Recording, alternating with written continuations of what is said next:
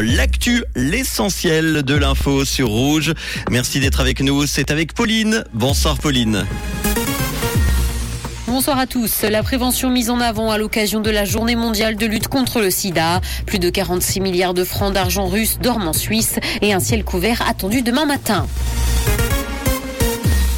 La prévention mise en avant à l'occasion de la journée mondiale de lutte contre le sida. Les spécialistes rappellent l'importance de la prévention et du dépistage aujourd'hui, et ce alors que 318 infections ont été déclarées à l'Office fédéral de la santé publique en 2021. Plus de 17 000 personnes sont séropositives en Suisse, et les freins à la prévention seraient le manque d'informations, voire les fausses informations. Plus de 46 milliards de francs d'argent russe dorment en Suisse. C'est la valeur des dépôts de ressortissants et entreprises déclarés au secrétariat d'État l'économie. Bernard a dévoilé ce chiffre aujourd'hui. Il pourrait cependant y avoir bien plus d'argent que ça. Quelques 7 milliards et demi de francs ont par ailleurs été gelés dans le cadre des sanctions appliquées à cause de la guerre en Ukraine. La ville de Genève débloque 29 millions pour rénover les Vernets. Le conseil municipal a validé le budget pour permettre au site de se refaire une jeunesse. Le chantier devrait d'ailleurs débuter au printemps prochain. Les travaux devraient s'étaler sur 20 mois. Des panneaux solaires seront installés sur la toiture afin de produire 13% des futurs besoins d'électricité du centre. La zone VIP sera quant à elle agrandie.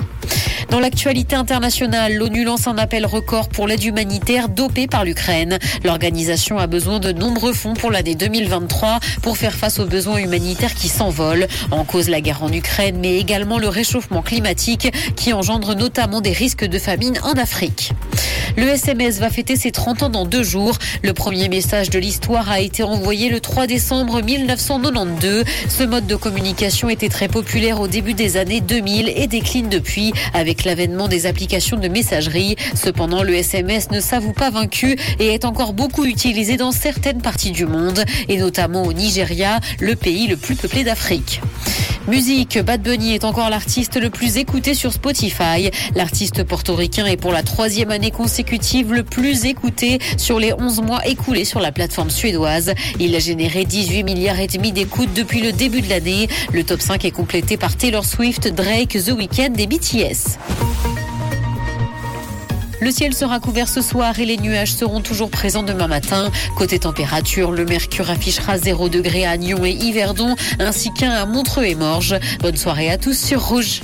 C'était la météo, c'est Rouge. Merci Pauline. On te retrouve tout à l'heure pour l'info, ça sera à 18h.